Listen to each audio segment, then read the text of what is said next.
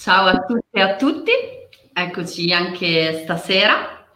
E la parola di oggi è esclusività. E pensando alla parola esclusività, eh, ho ehm, fatto varie riflessioni perché in primis ho avuto eh, l'istinto di dire esclusività, esclusività di un prodotto. Quindi tutti i messaggi di marketing che costantemente riceviamo, ad esempio eh, questa borsa esclusiva o tieni uno sconto esclusivo per, eh, non so, visitare o fare questa, questa cosa piuttosto che l'altra.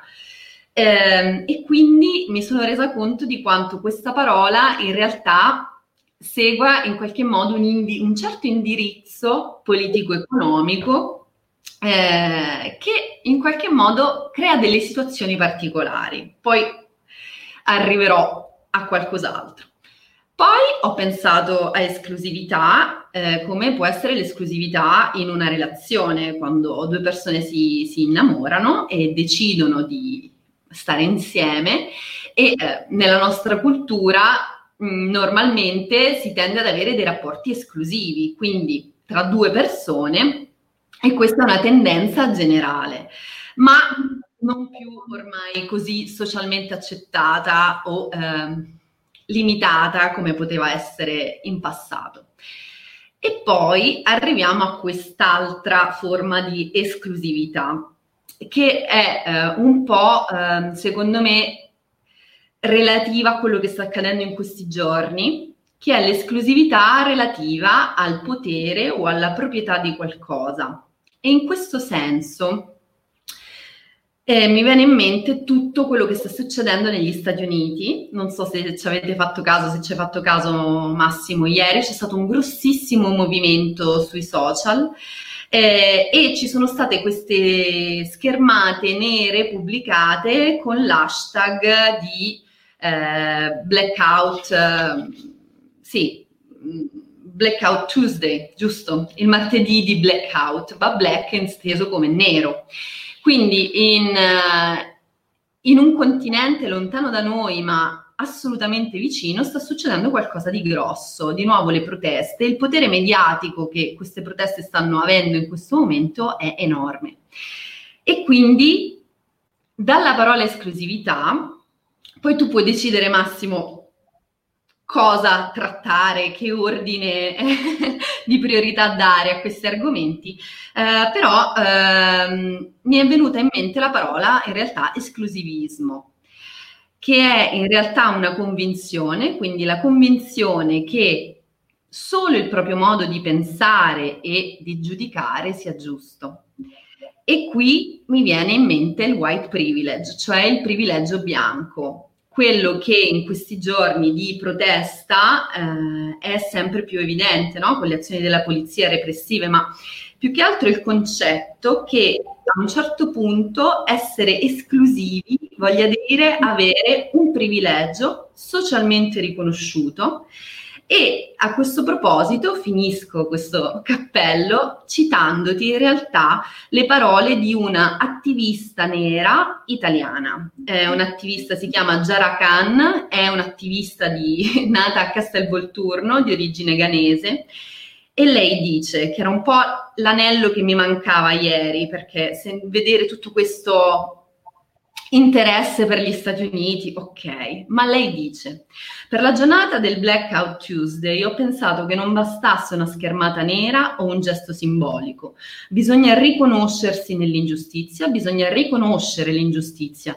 senza fetig- feticizzare quella che viene da lontano, senza negare quella che c'è più vicina. Lascio a te le riflessioni. Caspita. ho aperto troppo. No, no, eh, d'altra parte le parole, come dire, no? sono la casa in cui abitiamo, ma a volte la casa è, è grossa come il mondo. No? E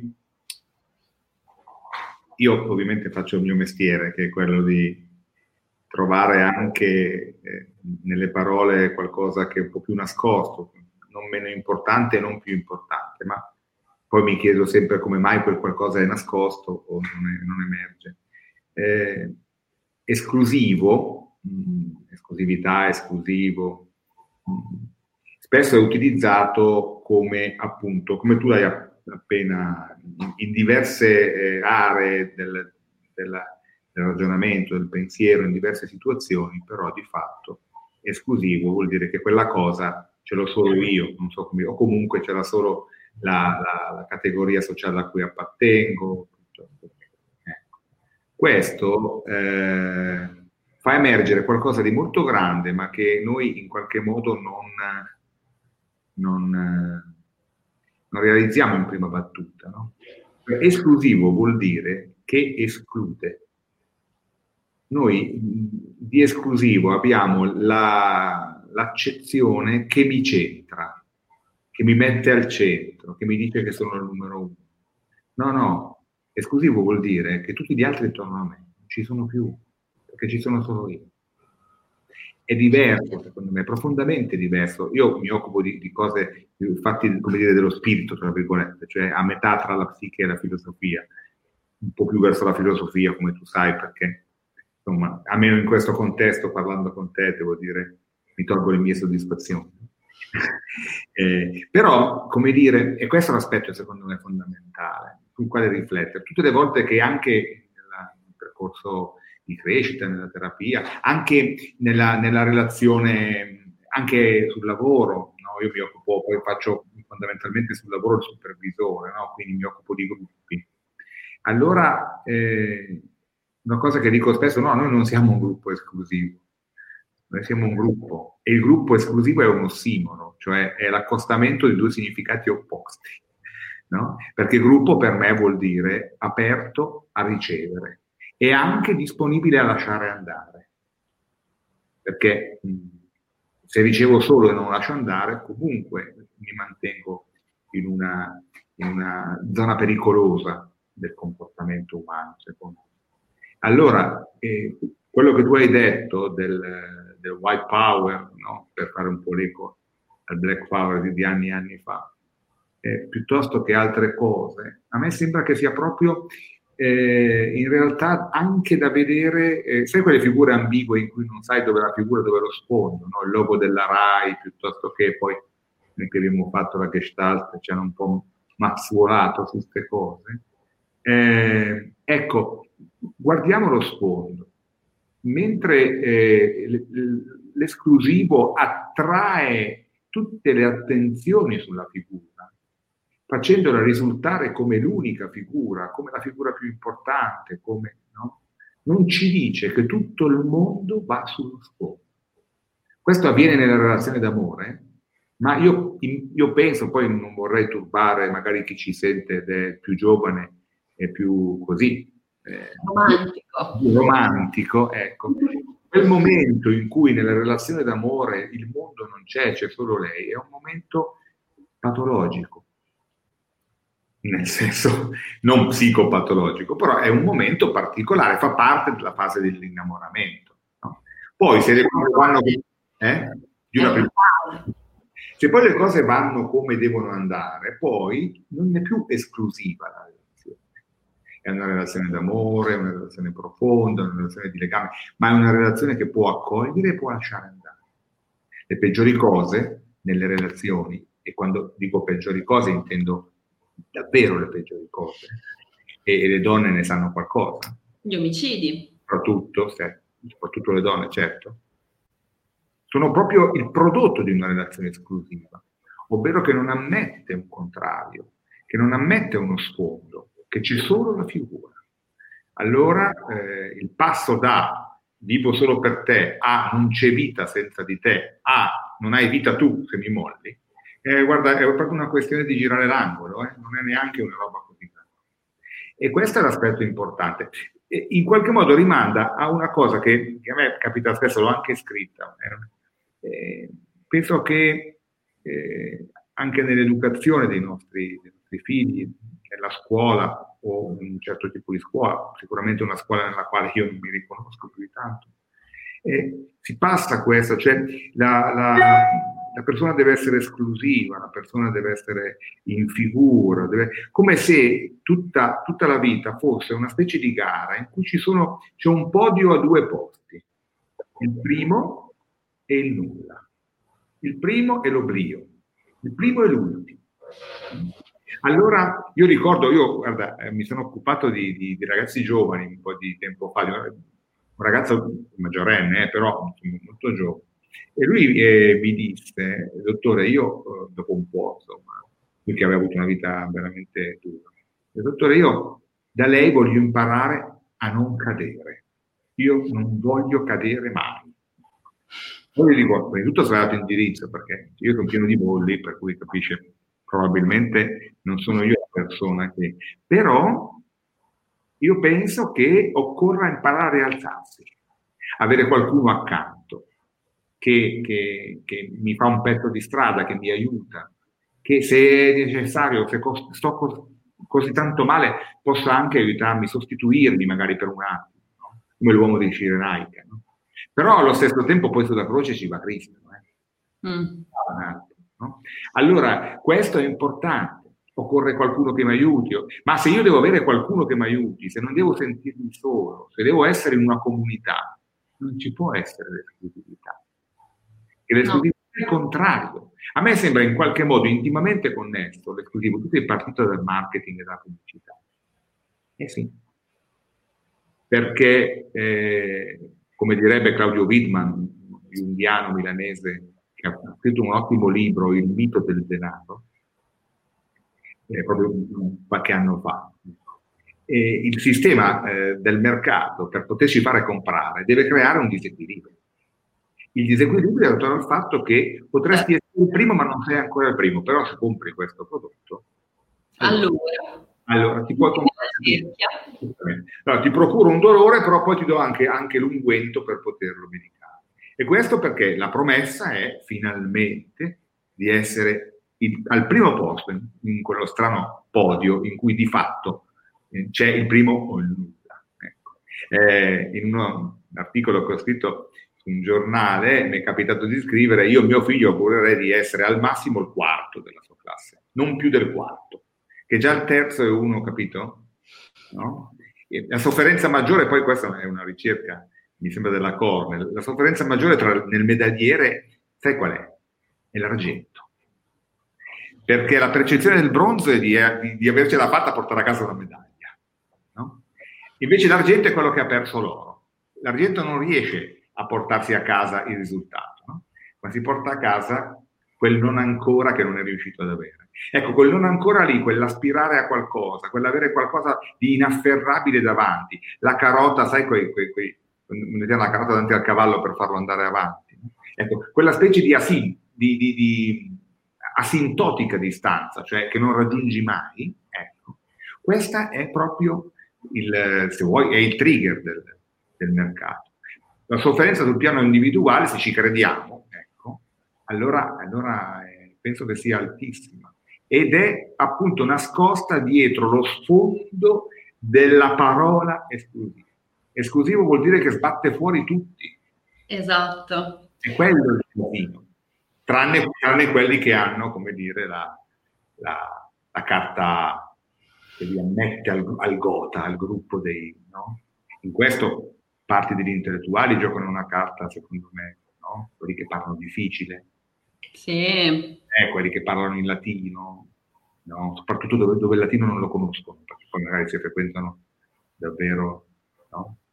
eh, questo aspetto del una certa medicina che diventa incomprensibile quando comunica le peggiori cose. No?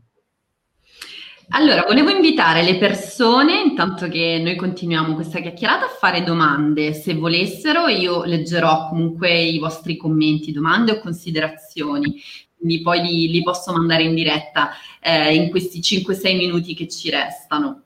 Eh, mi eh, interessa veramente posare eh, lo sguardo e soffermarci su eh, in realtà la bella bugia dell'esclusività perché mh, mm, è proprio un gioco in cui spesso ci, non so, io ricordo benissimo quando ero eh, adolescente, eh, non sono mai stata patita delle mode, però eh, ricordo che c'era questa mh, fortissima eh, ostentazione di, da parte di, di, alcuni, di molti, delle marche, ad esempio. No? Quindi il fatto di indossare qualcosa di esclusivo in qualche modo ti rendeva più importante.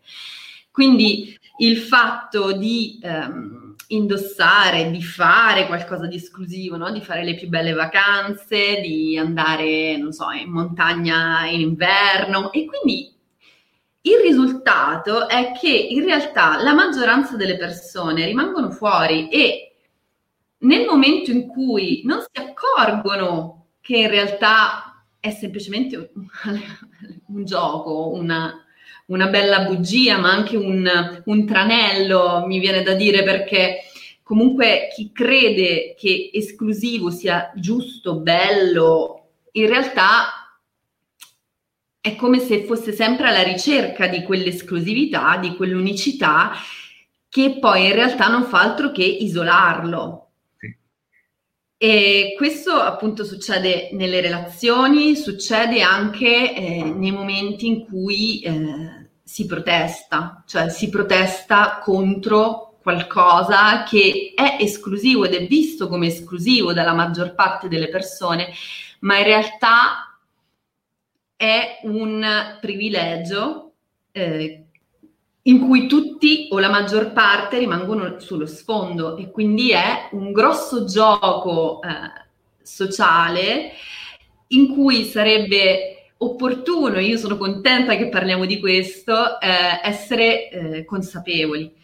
Eh, perché se io sono consapevole che ciò che è esclusivo in realtà non è quello che io devo per forza ricercare o la cosa giusta, il modello giusto, allora posso decidere veramente, tornando un po' alle parole di ieri e dell'altro ieri, di essere me e quindi di essere centrata su di me.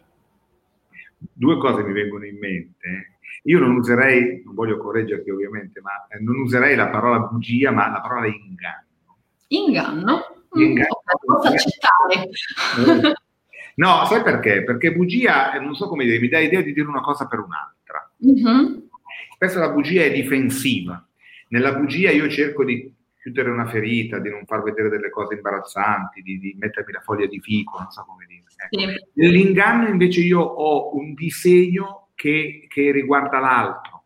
Nell'inganno io ho una strategia, l'inganno è freddo. L'inganno è calcolatore. Calcolato. Mm-hmm. La bugia è una persona che ha le spalle al muro e non sa più cosa dire. No? Sì, sì, infatti la, la, la, bugia della citazione del primo giorno, no? Sulla, nel, nel, capitolo sincerità, eh, era proprio questo. Esattamente, esattamente. Eh, mi vengono in mente due cose rispetto a questa cosa che hai detto, all'inganno. Eh, la prima è una, è una, una cosa che diceva Simone Weil, sai, la, la filosofa marxista eh, morta in campo di concentramento a, a Dachau, se non mi sbaglio. Pensa, senti così, lei dice i potenti costringono i deboli a fare il sogno dei forti.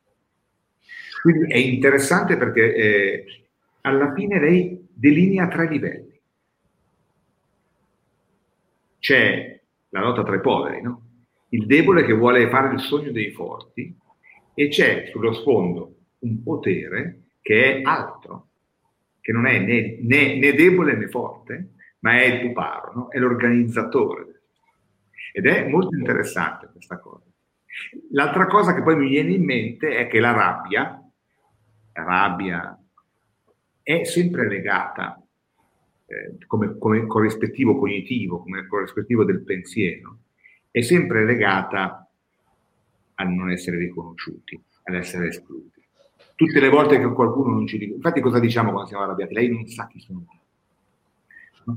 Come dire, eh, io non vengo preso sul serio, il bambino si arrabbia se viene preso in giro per ciò che prova, l'adulto si inalbera se non può far valere le sue ragioni, ma nel senso di farsi comprendere. Poi magari è disposto ad accettare che le cose non vadano come lui vede, ma ascoltarlo è fondamentale. No? E qui mi viene da dire anche, guarda, eh, un'altra bella frase di Basaglia, grandissimo Basaglia, che eh, dice questo, dice, ci sono, e questa è la differenza tra la bugia e l'inganno, e che mette insieme anche il potere e i forti. No? Dice, ci sono sempre stati falsi profeti. Qui invece è la profezia ad essere falsa. Ecco, questo è interessante, perché il falso profeta è una cosa. Se la profezia è falsa vuol dire che c'è un sistema, che c'è una, come dire, che eh, potremmo dirlo con una parola un po' più... Eh, il, il, problema è, un po', è quasi epistemologico, no? Nel senso è, è la, la, la, configurazione del pensiero, del, del, come abbiamo messo giù le cose, come, come sono stati messi giù i puntini. No? Eh, ed è interessante questa cosa, secondo me, molto interessante perché eh, se è la profezia ad essere falsa, allora non c'è la bugia, ma c'è l'inganno. Questo, cioè c'è, c'è un, un disegno, non so come dire. Sì, i nostri potremmo continuare a parlare. Magari troveremo nel nuovo, nel, prossimamente anche parleremo di bugie e inganni, magari ci inventiamo qualcos'altro, però il tempo è finito e quindi ti ringrazio Massimo, ringrazio tutte le persone che sono state con noi e vedo delle domande, risponderemo per iscritto. Quindi non vi preoccupate e manteniamo aperto il canale, comunque ci sentiamo domani. Io vorrei concludere il nostro incontro con una poesia che eh, estratti di una poesia che ci traghettano verso l'incontro di domani che è sul tradimento. È una poesia d'amore, una poesia di esclusività. Quindi eh, vorrei concludere una, con questa poesia di una poetessa iraniana. Io sono appassionata di Iran eh, da, da, un po' di anni e quindi eh, vi leggo questa poesia di Farouk Farrokhzad che si chiama Una seconda nascita. Tutto il mio essere è un canto oscuro che perpetuandoti ti porterà all'alba. Dell'eterna crescita e fioritura, in questo canto i miei sospiri e i tuoi, in questo canto, ti ho innestato all'albero, all'acqua, al fuoco. La vita è forse quell'attimo compiuto quando il mio sguardo distrugge se stesso nella pupilla dei tuoi occhi ed è a quella sensazione che consegnerò l'impressione della luna e la percezione della notte.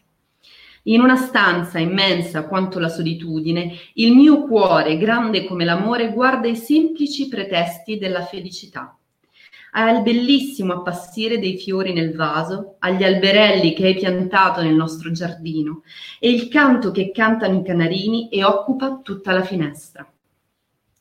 Pianterò le mie mani in giardino e crescerò, lo so, lo so, lo so, e le rondini deporranno le uova nell'incavo delle mie mani macchiate dall'inchiostro. Metterò alle orecchie orecchini di ciliegie e attaccherò petali di dalia alle unghie c'è un vicolo dove i ragazzi che si sono innamorati di me ancora indugiano, con i capelli sempre scarmigliati, il collo sottile e le gambe magre, pensando ai sorrisi innocenti di una ragazzina che una notte fu portata via dal vento. Grazie e a domani.